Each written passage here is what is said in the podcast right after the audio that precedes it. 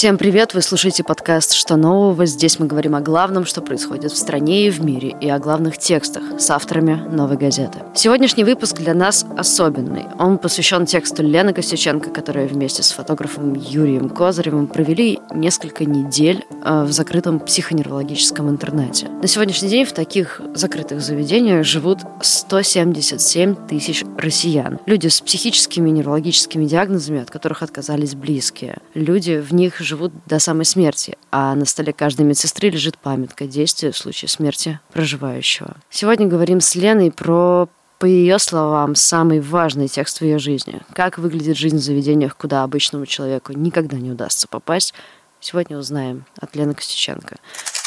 Лен, давай начнем с того, что, почему ты называешь этот текст самым важным в своей жизни. Представь, ты живешь в городочке, а на окраине города предприятие. Ну, там дым иногда идет, ты толком не знаешь, что там происходит. Ты такой нормальный немец, у тебя семья, работа. Потом начинается война, а потом раз оказывается, что это предприятие Освенцим.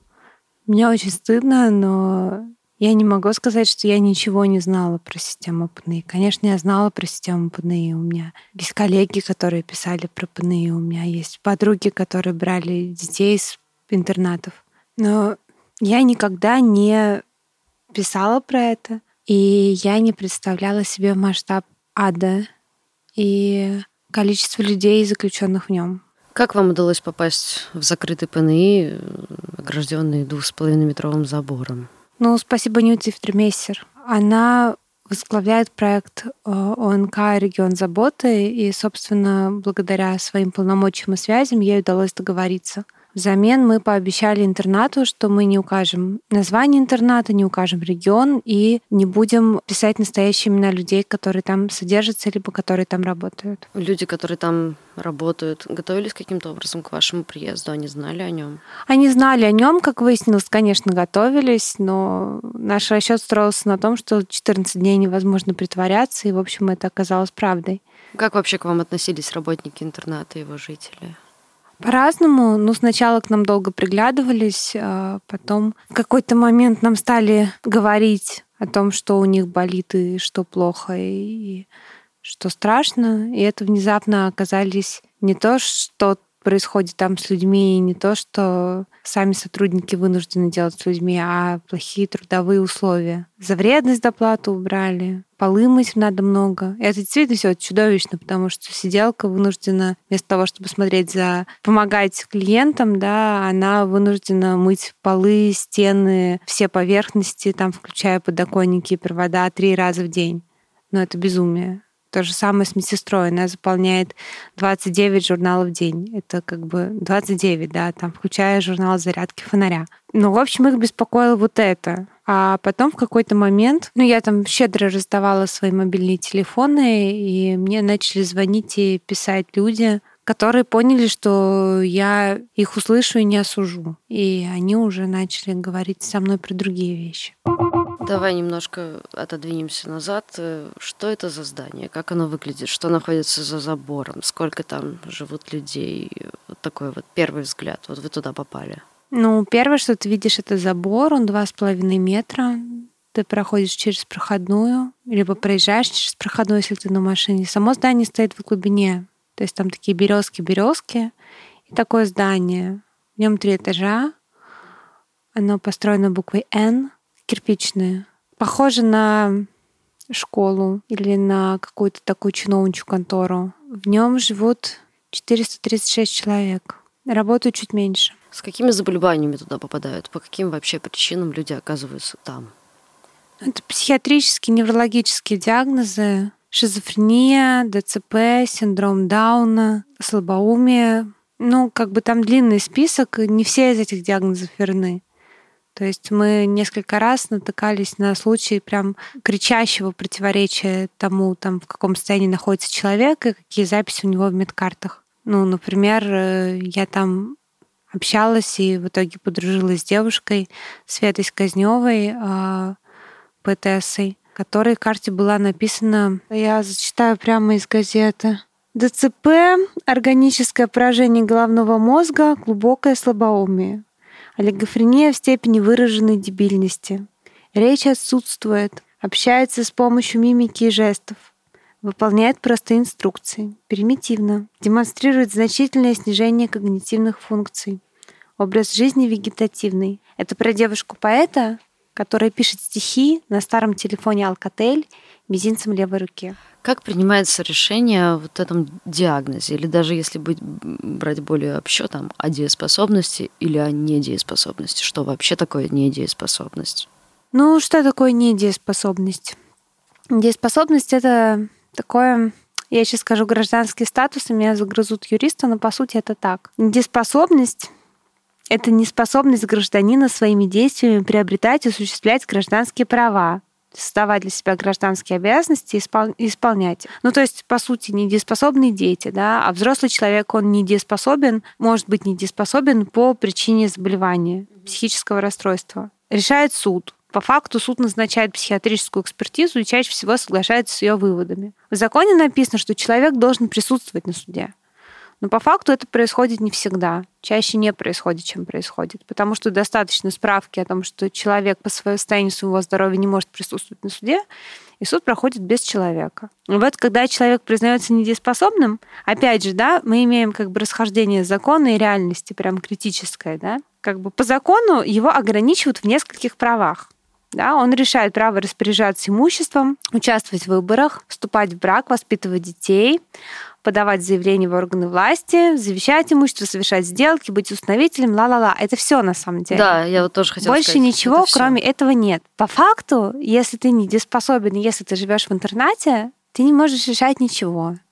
Ты не можешь решать, будешь ли ты сегодня обедать. Ты не можешь решать длину своих волос ты не можешь выходить за территорию интерната. Ты не можешь не то что распоряжаться своими деньгами, ты этих денег не увидишь, ты не будешь знать, какая у тебя пенсия. Ты, в принципе, будешь бояться задавать любые вопросы, потому что любые вопросы могут быть расценены персоналом интерната как недовольство, а недовольство может быть расценено как обострение, и тогда тебе, извините, сделают укол и могут отправить на триад. Это такое заведение с железными дверями, замками снаружи. Я понимаю, что это звучит как такая страшилка про злых психиатров, но я там жила две недели, и я в этом убедилась. И мне это было лично довольно тяжело, потому что у меня у самой бывают рекуррентные депрессии, и мне психиатры спасали жизнь много раз. И это люди, ну, врачи, к которым я отношусь с глубочайшим уважением. Но то, что я увидела в ПНИ, это настолько настолько противоречит как бы моему опыту и моей картине мира, что ну, мне ничего не остается, кроме как говорить то, что есть. Да, в интернете распространены э, наказания в виде уколов, перевода на другой этаж или перевода психиатрической клиники для людей, которые чем-то недовольны, качают права, возмущаются, либо ругают медперсонал. Звучит прям как карательная психиатрия. Это так и есть. Давай немножко про быт поговорим. Чем вообще занимаются люди в ПНИ? Ну, грубо говоря, по какому расписанию живут, какие правила обязаны соблюдать, вот, что едят, сколько гуляют. Ну, прям вот представим себе один день из жизни человека, который живет в ПНИ. Смотря в каком-то отделении. Окей, какие есть отделения? Ну, есть отделение ТРИА, самое жесткое. Если ты живешь на триад, не факт, что ты вообще когда-нибудь выйдешь из своей комнаты. Что это такое? Триа — это отделение на третьем этаже в крыле А. Все очень просто. А Это наблюдательное отделение. А, формально оно создано для того, чтобы наблюдать людей в состоянии обострения. По факту люди там живут годами, и это люди, которые либо неудобные для содержания в других отделениях, а либо которые качали свои права, либо которые совершали проступки. Например, там каким-то образом нашли на территории интерната алкоголь и распивали алкоголь. Ну, например, да, тогда ты оказываешься на 3А. 3А э, поделено на пополам. Половина — это изоляторы, это комнаты, облицованные кафелем, пол облицован кафелем, стены крашены масляной краской, там стоит две или три или четыре кровати, как тебе повезет ведро в углу комнаты, куда ты будешь, извините, ссать, и э, железная дверь с замком снаружи. И ты там живешь.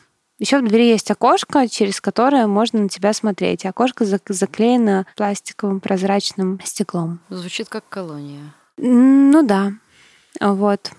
Есть другие, э, есть дальше другие комнаты, где есть свободный выход из комнаты, и если тебе повезет, тебя даже возьмут на прогулку. Но там нельзя иметь личных вещей. Точнее, любая личная вещь может быть выкинута медсестрой или сиделкой по их усмотрению. Есть так называемое общее отделение. Вот я жила в отделении первом женском. Это считается такое, как бы не от не рай, ну то есть серединка, среднее отделение. Так слабо верится, что там есть рай, честно говоря. Ну, отделение реабилитации, ты что? Там живет 49 человек, у них есть э, свободный выход из отделения в библиотеку к теннисному столу. А еще у них есть личные мобильные телефоны у многих. А еще у них в отделении живут две черепахи. А еще самое главное, что мальчики там, э, там живут и мальчики, и девочки, и между ними могут возникать отношения, и даже иногда бывает секс. Поэтому вот есть такое райское место в ПНИ, и 49 человек живут в нем. Но за это они, правда, все время работают. Ну, они моют полы, они работают на прачке, они разгружают ящики, а работают на кухне, чистят картошку, это все бесплатно. Ну, точнее, как, если ты дееспособный, тебе платят какие-то деньги, если ты не дееспособный, тебе не платят ничего. Это еще одна тема про то, что не недееспособным платить не надо. Потому Бред что зачем какой. недееспособным деньги? При этом они делают ту же работу. Да, да, да, абсолютно. Э, звучит тут этот рай как то, из чего, ну, то окошко, в которое можно выбраться оттуда. Оттуда реально выбраться вообще? Ну, вот из отделения реабилитации за 20 лет уехало на волю 4 человека. Ну, то есть один человек в 5 лет. Странная реабилитация. Ну, какая, как возможно. Хорошо, давай возьмем любую историю какого-нибудь человека, с которым ты прожила, там, может быть, из своего отделения. Ну, да, расскажи вот просто про быт. Отделение. Да, да, давай, да, да. Вот как это происходит. Отделение первое женское. Угу. Просыпаешься ты в 7 утра самое позднее, встают все рано. Дальше некоторая проблема возникает на стене написан график курения, там 9.30, 12.30 и 16.30, если я не ошибаюсь. Если тебе с утра хочется покурить, тебе нужно одеться для того, чтобы выйти на балкон. Но комната с одеждой закрыта и откроется только в 9.30, когда принесут сигареты. А если ты выйдешь в халатике, и тебя поймают, тогда лишат сигарет и тебя, и все твое отделение. Ну, иногда решают на полдня, это добрая смена, а злая угу. смена решает на сутки. Сигарет выдается 5 на день. Если ты хочешь заработать дополнительных сигарет, ты работаешь, ты моешь полы, моешь унитазы. Вот помыть все отделение, помыть все унитазы и толчок полностью, это плюс одна сигарета к пяти. Местная валюта. Да, да, да, да, да. Сигарета конвертируется в чай по курсу одна сигарета, пять пакетиков чаем. А кофе? Кофе представляет собой абсолютную драгоценность, как бриллианты не конвертируется. Он либо есть, либо нет. Хорошо, значит, время для курения, вышли, покурили, что дальше? А, вышли, покурили, потом все встают у закрытых дверей, ждут завтрака, восемь двери открываются, ты идешь на завтрак. Чем кормят? Каша молочная вязкая. Это я цитирую меню. Как тебе? Я и не ела, потому что от нее очень сильно пахло хлоркой. Хлоркой? Хлоркой, да. Как Главврач сказал, что это запах чистоты и здоровья. Ну, я как бы рисковать не стала. У меня мама химик, я знаю, что хлорка несъедобна, поэтому как бы не стала рисковать. Короче. А, вот, что там еще хлебушек дают, масло, которое, по-моему, не масло, ну, по крайней мере, на вкус я ем сливочное масло, оно не похоже на то, что было там. И напиток, вот я, честно говоря, не помню, что было про него написано, но он странный. Он как бы такой коричневый, сладкий и без запаха. То есть я не знаю, что это было. Это точно не кофе и точно не чай, угу. но вот что-то другое коричневого цвета. Это завтра. Потом? Вот. Потом ты идешь обратно. Тебя, точнее, тебя заводят обратно в отделение, дверь снова запирается. Да, ты везде ходишь с конвоем, и двери запираются за твоей спиной двери снова запираются, э, тебе дают таблетки, надо выпить таблетку, открыть рот, показать, что ты выпила. Если ты не пьешь таблетку, точнее, тебя поймают на том, что ты ее не выпила, не проглотила, тогда ее в следующий раз разведут в воде. Если ты не выпьешь воду, тебе сделают укол. Если ты не будешь, будешь вырываться во время укола, то ты поедешь на психушку. Ну, короче, там как бы своя градация, но, в общем, медикаменты лучше принимать. Потом раздают сигареты, это минутка счастья, все бегут курить. Потом, собственно, начинается тот момент, когда надо помыть полы. Обычно проживающие моют за сигарету, но при мне вот, собственно, что при мне менялось, как бы при мне проживающих не нанимали. Ну, в этом отделении, по крайней мере. Дальше все зависит от решения старшей медсестры. Старшая медсестра очень не любит мокрые куртки и мокрую обувь. Если старшая медсестра считает, что снаружи ну, либо дождь идет, либо лужа, либо угу. просто ей не нравится, какая погода снаружи, то гулять никто не идет. Если э, она решает, что гулять можно, то тогда есть 50 минут, которые можно походить во внутреннем дворе, который называется садиком. Внутренний двор — это 124 шага по периметру. На нем растет 8 берез и стоят две маленьких беседочки для курения. Вот можно входить в одну сторону 124 шага, можно ходить в другую сторону 124 шага. Если у тебя нет сигарет, идешь в беседочку где для некурящих. Если у тебя есть сигареты, ты богатый человек, тогда ты идешь в беседочку для курящих у тебя есть 50 минут. Это все твое взаимодействие с внешним миром. Еще одно взаимодействие с внешним миром это телевизор. Он включен с подъема до отбоя. Отбой Ого. в 9 вечера. А ты говорила в своем тексте про некие привилегии, не могу об этом не сказать, там, что мужчинам дают больше сигарет, чем женщинам. Да, конечно, мужчинам дают 10 сигарет э, в два раза больше, чем женщинам, но зато у мужчин нет комнаты, в которой есть питьевая вода, питьевую воду им привозят в таком э, бачке, кипяточек, и потом увозят. И, в общем, если после 7 вечера ты хочешь пить, то тебе надо пить из-под крана. А расскажи про в кавычках скажу, развлечения людей, которые там живут? Ну, есть библиотека. Опять же, вот если мы говорим про общее отделение, то угу. тебя, когда наберется группа женщин, которые хотят книжек, вас туда могут отконвоировать, и вы возьмете книжечку. Есть кружки. В моем отделении было доступно два кружка. Это вышивание и пение. Ну, какие еще кружки положены женщинам, да? Поешь и вышиваешь, вышиваешь, поешь. Но при нас занятий не было, потому что все еще был хвост карантина ковидного, mm. поэтому как бы год они жили без вообще никаких занятий. А из развлечений телевизор. телевизор... Что показывают им?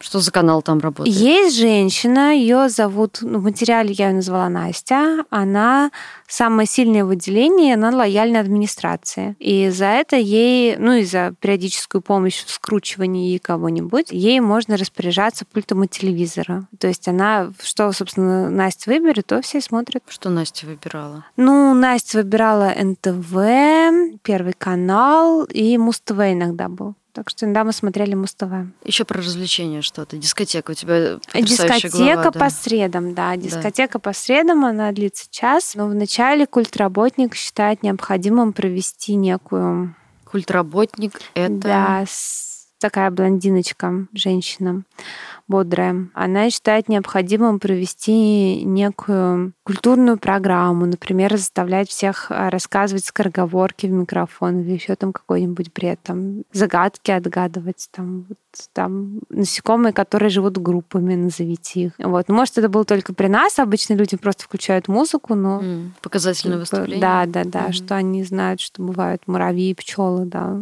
Включается музыка? Включается музыка, все, кого отпустили на дискотеку, танцуют. Можно еще сидеть в зале. Ну, дискотека на самом деле это то время, когда ты реально можешь увидеться с любимым человеком противоположного пола, да. Угу. У тебя еще есть возможность увидеться с человеком по дороге в столовую, если так повезло и вас выводит в одно и то же время в столовую. А если нет, тогда только во время прогулки, когда ты гуляешь во дворике, человек тебе может там помахать из окна или поперекидываться записочками. А как завязываются эти взаимоотношения, если такие редкие контакты происходят? Ну вот приходится быстро завязывать эти взаимоотношения. Есть у тебя какая-нибудь классная история любви? Да, несколько. Ну, я не знаю, я видела ребят из разных отделений, которые любят друг друга. Вот самые такие трогательные, наверное, это Саша и Яна. Э, Саша такой высокий, косолапый парень, а, который живет в отделении 3А в самом строгом,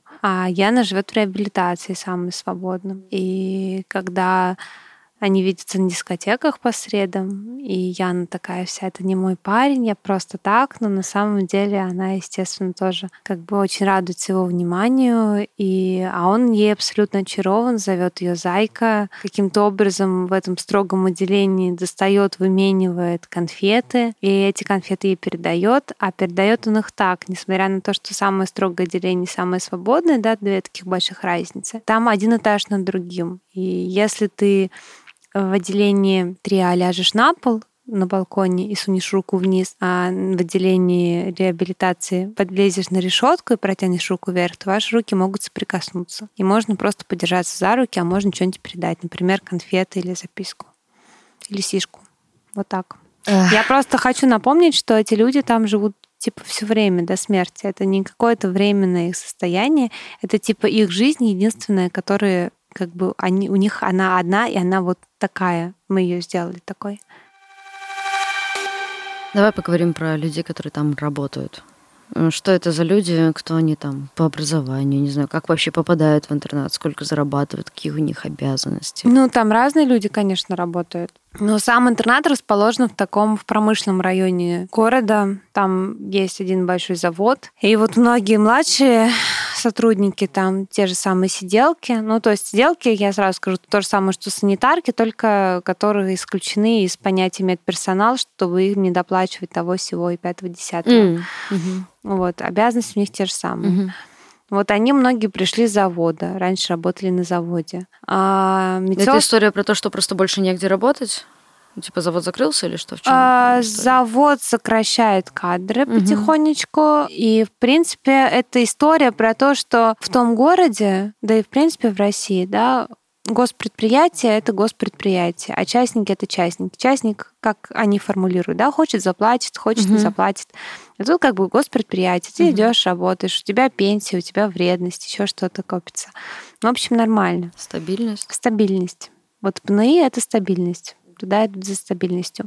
Зарплата у сиделок 15 тысяч, 17 тысяч. Но их периодически лишают штрафами. Там штраф могут достигать 5 тысяч, еще что-то такое. За что штрафуют?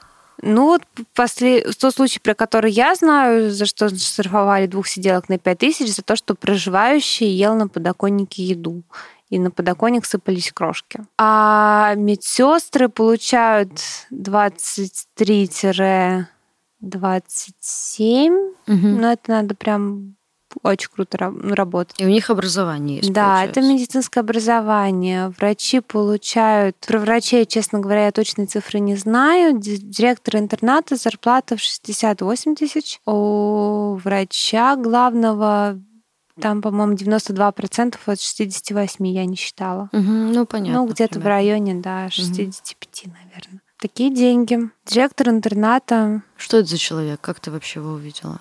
Ну, он немножечко из военной структуры пришел, поэтому он такой бодрый, со стрижечкой, в костюме в хорошем. Ну, в смысле, в хорошем, не в смысле в дорогом, а в смысле ему идет. Такой импозантный мужик. Когда я уже все это увидела, пожила там, я к нему пришла разговаривать, мне правда хотелось, чтобы он мне сказал про, ну, что его волнует, собственно. Он же, ну, не может этого не видеть и не знать. Я ему спросила, говорю, вот что, что не так в интернате? И он меня посмотрел и говорил, знаете, Лена, мы очень хотим капсульную кухню. Это такая, такое оборудование, оно производит еду в таких термобоксах, и можно экономить на мытье посуды. И вообще там так все здорово. Вот эти термобоксы и раздатчикам удобно. Очень хотим термокухню, но никто нам ее не подарит, хотя интернату недавно исполнилось 50 лет. Серьезно, он видит главную проблему своего интерната в отсутствии термокухни. Ну, будем как бы объективно, по крайней мере, это то, что он мне сказал, да. Я Может понимаю, быть, да. он там плачет вечерами и вообще как бы чувствует себя глубоко несчастным человеком, да. Ну, я не знаю, да. Вот угу. он мне сказал, что главная проблема интерната в термокухне. Но он, да, я должна угу. сказать, что и он, и вообще весь руководящий состав, включая заведующих отделениями, они задавлены, просто действительно задавлены разнообразными приказами, отчетами, нормативами, правилами, очень много всего. Они обязаны отчитываться, например, по... Мне когда показали этот документ, я не поверила, что он настоящий, но я его сфотографировала. Ну, короче, суть в том, что у них там на территории есть котельня, с территории котельни идут выбросы. И вот, в общем, надо отчитаться, согласно розе ветров, в какую сторону, короче, ветер несет дым, угу. рассчитать, короче, удельную концентрацию этого дыма, и это почему-то должен сделать интернат. И там много такой херни. Слушай, на какие вообще деньги живет интернат? Как это все распределено там? Ну, у них есть, во-первых, бюджет, который выделяет государство, а во-вторых, есть деньги проживающих. Угу. То есть проживающие платят э, практически у всех инвалидность проживающих, и они платят 75% пенсии за свое содержание в интернате. То есть как бы дееспособные сами платят, недееспособные, соответственно, угу. как бы у них эти деньги просто вычитаются. Вот. Угу. Это называется внебюджетный источник финансирования. Остальные 25% идут им в карман? Остальные 25% недееспособных, да, это имеешь в виду пенсии? Да, да, про пенсию. Ага, они содержатся на личных счетах. Э, с них покупаются продуктовые наборы. Это отдельная песня, такая очень странная история. Раз в неделю людям покупаются продуктовые наборы, где сахар, чай, печенье, мишки Барни, это такие э, кексики с шоколадиком внутри, рыбная консерва, и колбаска. И вот раз в неделю выдают эти продуктовые наборы. Выбрать как бы ничего нельзя, ну, то есть можно, если ты в очень привилегированном положении. Как бы там интернат это такая как бы лестница неравенства. Причем она начинается как бы глубоко там, ну, условно говоря, в выделении 3А или даже там в выделении милосердия, да, в в карцерах, там тоже есть карцеры, а заканчивается над директором. Но, по сути, как бы это такая вот диполь власти, то есть угу. каждый подчиняется как бы человеку как бы выше-ниже. Угу. Вот. И на какой-то ступеньке лестницы можно просить, чтобы в твоем продуктовом наборе вместо колбасы тебе купили ветчину, но это как бы только на каком-то. Формально есть соцработники, которые должны выслушивать пожелания проживающих. Например, ты говоришь, я желаю сыра хохланд с грибами. И соцработница такая, да, да, конечно. Или я желаю плеер MP3 и помаду Dior. Да, да, конечно.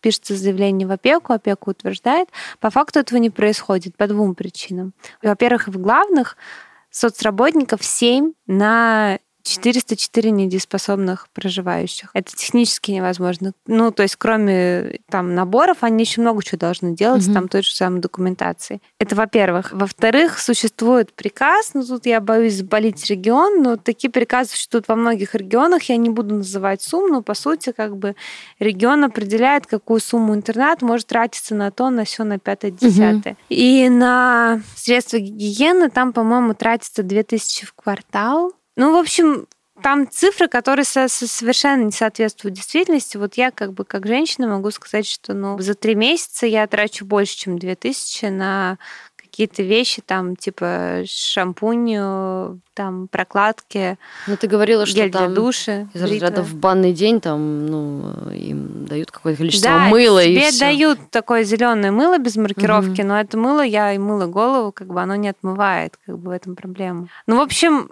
как бы есть такие песни, и, в общем, по сути, у недееспособных доступа к счету нет, и они даже не знают, сколько там денег, и они не знают, сколько у них пенсии, сколько вычитается. Сколько вот. им положено вообще, да? Ну да, да, да. А вообще на счету недееспособных находится 98 миллионов 956 тысяч 665 рублей.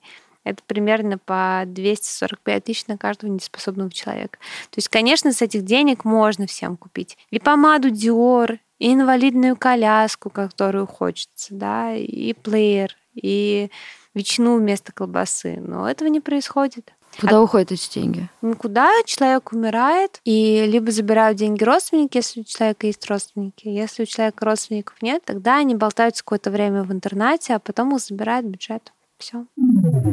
Как люди пытаются и справляются, в принципе, с этой какой-то безысходностью их положения. Там, не знаю, самоубийства случаются, попытки побега, конфликты между пациентами. Вот про это что-то? Ну, самоубийства бывают, самоубийца непросто. Один из способов верный, но страшноватый, второй из способов менее страшный, но ни у кого не получается нормально это сделать. Ну, давай так, э, грубо говоря, у кого удается, сколько какое-то количество людей? Мне говорили, что за те три года, которые директор-директор, самоубийств э, успешных не было. Неудачные были. Побеги. Побеги случаются, да. Побеги случаются, люди бегают, там даже есть специальные объявления, которые расклеены, угу. что там санитаркам сопроводить. Если ты один раз бегал, то ты называешься бегунок. Тебя либо перестают выводить на прогулку, либо тебя вводят на прогулку, но с тобой рядом все время ходит санитар. А, ну и ты отправляешься на выделение НТРИА, я уже рассказывала, да, что да. это такое. Между ними какие-то конфликты, может быть, происходят. Ну, бывают, бывают конфликты, конечно конечно, бывают конфликты между проживающими, угу. случаются изнасилования. Вообще очень многие люди держатся за прошлое. То есть самая большая ценность, которая есть в интернате, это фотоальбомы. Это фотоальбомы и распечатанные фотографии. У всех они есть, у кого их нет, они лохи. И все вот эти вот фотоальбомы хранят как самую свою большую ценность. Родственники снаружи считаются богатством. Даже если эти родственники никогда не приезжают и вообще от тебя забыли, отказались от тебя, все равно считается круто, если у тебя есть брат или сестра, или живы родители, или, может быть, у тебя есть дети. Это считается очень хорошо. И, в общем, вот прошлое. У тебя в тексте есть фрагмент, где люди пытались с твоего телефона позвонить роднее. Расскажи про это. Ты ну, же вообще, в принципе, я так понимаю, была для них немного спасательным кругом, там, из разряда сигарету стрельнуть, э, телефон в доступе, вот это все. Как вообще к тебе там относились? Да хорошо ко мне относились, при том, что я, конечно, очень многого не догоняла и вела себя не всегда адекватной ситуации. Хорошо ко мне относились и пытались объяснить мне, как они тут живут и какие есть правила и почему их важно соблюдать. Да, когда я жила в а, первом отделении, первом женском, там приходится три телефона на 41 человека, 41 женщину. А, и эти телефоны выдаются два, они хранятся не у, людей, они хранятся у соцработника mm-hmm. и выдаются два раза в неделю по вторникам и пятницам на полчаса после полдника. Денег на эти телефоны с своего счета невозможно положить. То есть ты можешь позвонить только если кто-то кладет тебе деньги на телефон. Если кто-то хочет тебя Да, услышать. и в общем, да, и в общем я... Женщины узнали, что у меня есть мобильный телефон, и ходили ко мне по одной звонить в комнату.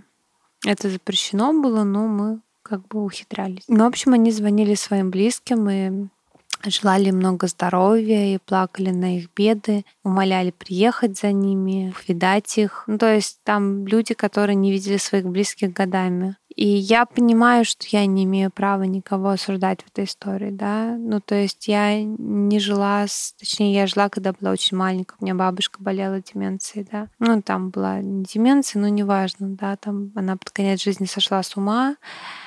И я знаю, что это очень тяжело. Я помню, когда твой близкий в таком состоянии. И я знаю, что в России не существует никакой системы поддержки семьям, в которых живут инвалиды, особенно если это инвалиды по психическому заболеванию. При этом это очень распространено даже там, в моей семье. У меня тоже есть дедушка с деменцией. Ну, как бы просто пальцем ткни, везде есть эта история. Да, при этом, если ты просишь какую-то помощь, тебе первое, что говорят, и последнее, что говорят, сдавайте в интернат, там, там о нем позаботиться. И это безумие, когда ты читаешь твой текст, там, понимаешь изнутри, как это работает. Я, честно говоря, ну, у меня действительно отозвалось бесконечно насчет своего дедушки, потому что мы много думали о том, что нужно что-то с этим делать. Я поняла, что в России никогда, никуда его из дома просто не выпущу. Просто, вот, просто до, до последнего мы будем с ним, но никогда туда нет. Да, это отдельная песня, что когда все-таки, если кто-то близкий приходит, а, его, ему никогда не заведут в отделение, ему никогда не покажут ни триа, ни все эти палаты, никогда, mm-hmm. никогда. То есть там есть специальная комнатка с иконками на первом этаже, куда тебя заводят, либо идите гуляйте по территории. Ну, естественно, тоже не во внутреннем дворе разрешают гулять, а во, ну, как бы во внешнем, снаружи здания, ну, если показ, близкие пришли. Да, да, да. Лен, давай последний вопрос. Он наивный, но хотелось бы спросить, есть ли какие-то способы воздействия на эту систему? Неужели она настолько нерушима? Может быть, как-то это же все-таки устроено в других странах? Как выглядит, в кавычках, гуманная, может быть, психиатрия? Все можно разрушить и все можно построить, как бы просто надо строить не концлагеря для людей, да, а другие формы сопровождаемого проживания. Ну вот я была в Питере, например, в паре мест. Там такой домик стоит, в домике квартирки с общим холлом, и там в квартирке живут по паре людей. Это не случайные рандомные люди, которых поселили друг друга, а люди, которые дружат. Это частная история какая-то? Это частная история, которая содержится на деньги родителей и жертвователей, но как бы это возможно. Это, угу. в принципе, возможно.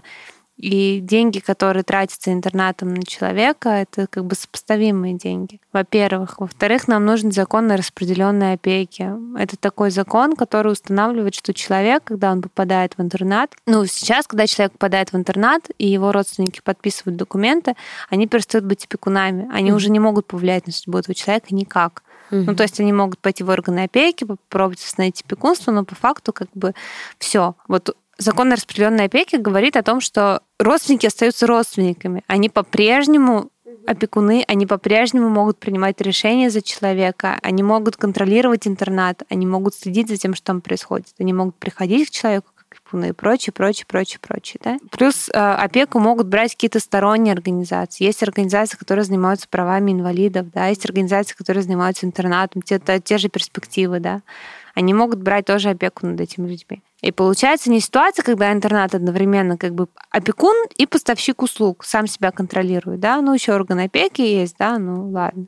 А получается ситуация, когда имеется несколько акторов, да, целью которых является достойная жизни человека, опекуном которого они являются. Да? Этот закон лежит в Госдуме, он должен был рассматриваться в весеннюю сессию, он не был рассмотрен. Я не знаю причин. Может быть, депутаты решили, что есть какие-то темы поважнее, чем распределенная опека. Сейчас они сейчас у них заканчивается весенняя сессия, они уходят на летние каникулы, потом у нас уже новый созыв Госдумы. Что это будет за новый созыв? Вообще, соберутся ли они этот закон рассматривать, я не знаю. Я очень надеюсь, что да. Потому что, опять же, я говорю, ничего важнее, чем люди, которые сегрегированы да, по состоянию своего здоровья, заперты за двух за двух за трехметровым забором в ПНИ по всей стране, ПНИ и в ДДИ детские интернаты, существуют детские интернаты. Их 177 тысяч. Это 177 тысяч россиян, которые несчастны, которые живут несчастными и умрут несчастными. Они живут в жестокости и умрут в одиночестве. Это можно и должно быть изменено. Это должно быть изменено сегодня, сейчас, немедленно. Нечего ждать. Мы не можем себе позволить ждать. Мы уже и так слишком опоздали. Мы, ну, это как бы, это происходит очень-очень-очень-очень долго. Это, это должно быть изменено. Если мы это не изменим, почему мы вообще себя тогда называем людьми? Чем мы отличаемся, извините меня, от тех же фашистов? Я когда увидела на картах черные треугольники, я в шоке была. Что так, они означают? Ну, так маркировали как бы женщин, как бы в нацистской Германии а, черными треугольниками маркировали женщин, ну, там, феминисток, лесбиянок, а, слишком вольнодумных, как бы они проходили по графе психически больные. Я увидела черные треугольники на медкартах. Я спросила, что это значит. Они сказали, а, это значит, что пациент находится под особым наблюдением. Ну, мы реально это делаем. Мы реально это делаем с нашими, с нашими близкими. Это же не чужие нам люди, это же не чужие нам люди, это наши родственники. Это наши родственники, это родственники наших соседей, это наши сограждане наши родители, может быть. Ну, это ПНИ, он же ломает не только людей, которые там живут. Он ломает людей, которые там работают. В свою сторону, но ломает. Он ломает семьи, которые измученные, беспомощные семьи, которые отдали своих близких туда, потеряли всякое право влиять на их судьбу, живут, зная, что их близкие в аду. Каково так жить, да? Я надеюсь, что я никогда не проверю, каково так жить. И на самом деле то, что ПНИ присутствуют, то, что они существуют, то, что они существуют на наши, на бюджетные деньги, на деньги налогоплательщиков, на твои деньги, на мои деньги, да, на деньги наших читателей. Это делает нас ответственными в чудовищных преступлениях, понимаете? Всех. Поэтому это должно быть изменено, и это должно быть изменено быстро, как можно быстрее все заборы вокруг интерната должны быть снесены. Когда последний забор упадет, возможно, мне будет полегче. Спасибо, Лен. Спасибо. Вы слушали подкаст «Что нового?» Я его ведущая Надежда Юрова. Со мной вместе над этим подкастом работают редактор Арнольд Хачатуров и звукорежиссер Денис Николин. Слушайте нас на всех платформах для подкастов и на ютубе «Новой газеты». Спасибо, что вы были с нами. До скорого.